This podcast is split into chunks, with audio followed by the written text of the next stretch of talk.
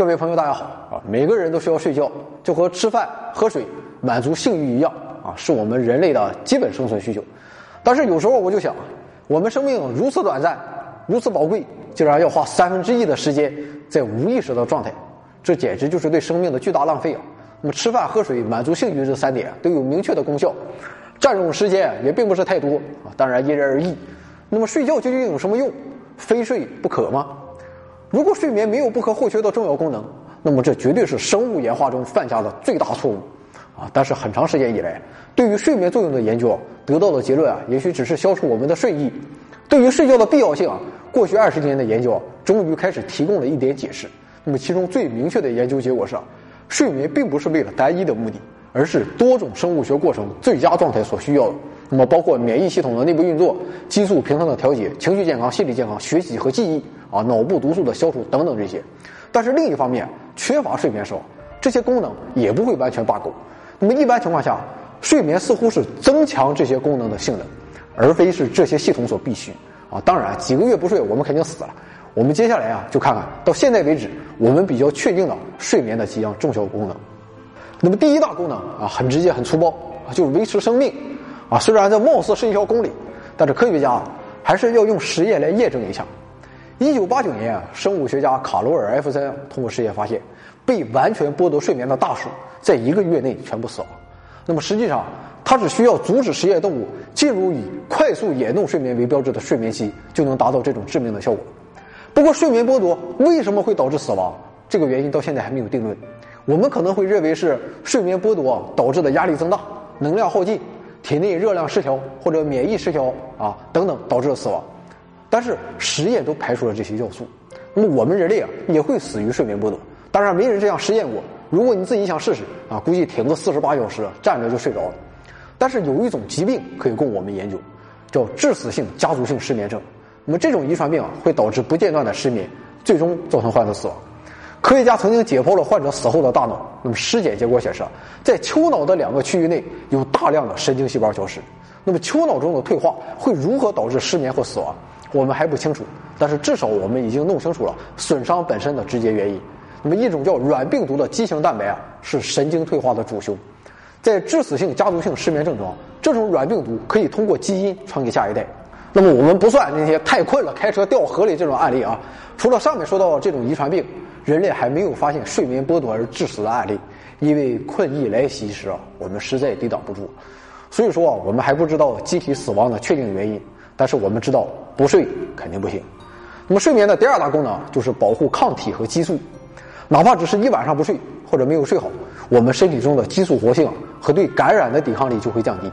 那么具体的实验证据啊我们今天就不说了。那么一句话，实验表明睡眠剥夺会对免疫系统造成严重的影响，激素功能也会因缺乏睡眠而被削弱。那么这里面着重说一点，睡眠剥夺确实可以导致体重增加。一方面是因为睡眠本身啊就是一个巨大的能量消耗过程，那么另一方面，睡眠剥夺它会导致一种叫做瘦素的激素减少。那么瘦素的作用啊是向大脑发出不需要进食的信号，从而抑制饥饿。所以睡眠剥夺者的饥饿程度要更高。所以为了瘦啊也要好好睡觉。那么睡眠的第三大功能是调节情绪，可以说睡眠影响最大的还是我们的大脑。每一项实验表明，被剥夺睡眠后。受试者对积极性的单词和中性单词的认词能力衰退了百分之五十，但对消极性单词却只有百分之二十的衰退。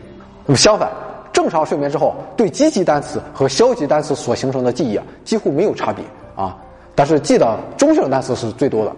那么从这个实验可以得出一种相当可怕的可能性，那就是当你被剥夺睡眠后啊，对生活中负面事件所形成的记忆啊，事实上要比正面事件多一倍。从而对自己的生活产生有偏差的沮丧记忆。那么实际上，过去二十多年有数项研究得出结论：睡眠不好会在特定情况下引发抑郁情绪，啊，严重时可达到重度抑郁的程度，啊，还可能成为其他心理障碍的原因。当然，睡眠不足与抑郁之间的相关性，并不等于证明了二者之间存在的直接的因果关系。但是，睡眠剥夺绝对是危险因素之一。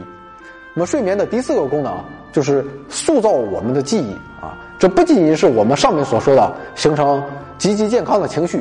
那么，很多研究切实的表明，学习后睡一觉，睡眠会选择性的巩固、增强、整合和分析新的记忆，从而有助于学习效果的提升。啊，总之，我现在是打算回家睡一觉。我们常说啊，天大的事儿睡一觉再说。其实啊，这并不是逃避问题，而是现在有充分的科学依据的。我们不只是要求大脑在睡觉时记住些什么，我们是想要大脑提取已经存储在那里的信息，并完成某种我们不知道的计算，把各种可能性列出来进行选择、梳理，找到问题的最优解。那么实际经验表明，我们的运气往往真的不错。那不论怎样，不断发展的研究表明，如果你睡眠不足，除了会很疲劳外，你还会落到生病、肥胖、健忘和郁郁寡欢的下场。一夜好觉对精神和肉体的运作必不可少。可惜的是啊，新时代的人们在梦想中的时间越来越少了。短片的新知每天更新，长片的回到二零四九每周五更新。左侧的二维码是微信的，右侧的是微博的，名字都是回到二零四九。我们现在的平台啊是腾讯、爱奇艺、优酷和喜马拉雅 FM。不论您是评论、分享、点赞、收藏，还是谩骂，还是人身攻击，都是对我们大力支持，也是对科学事业的贡献，更是对我实在编不下去了。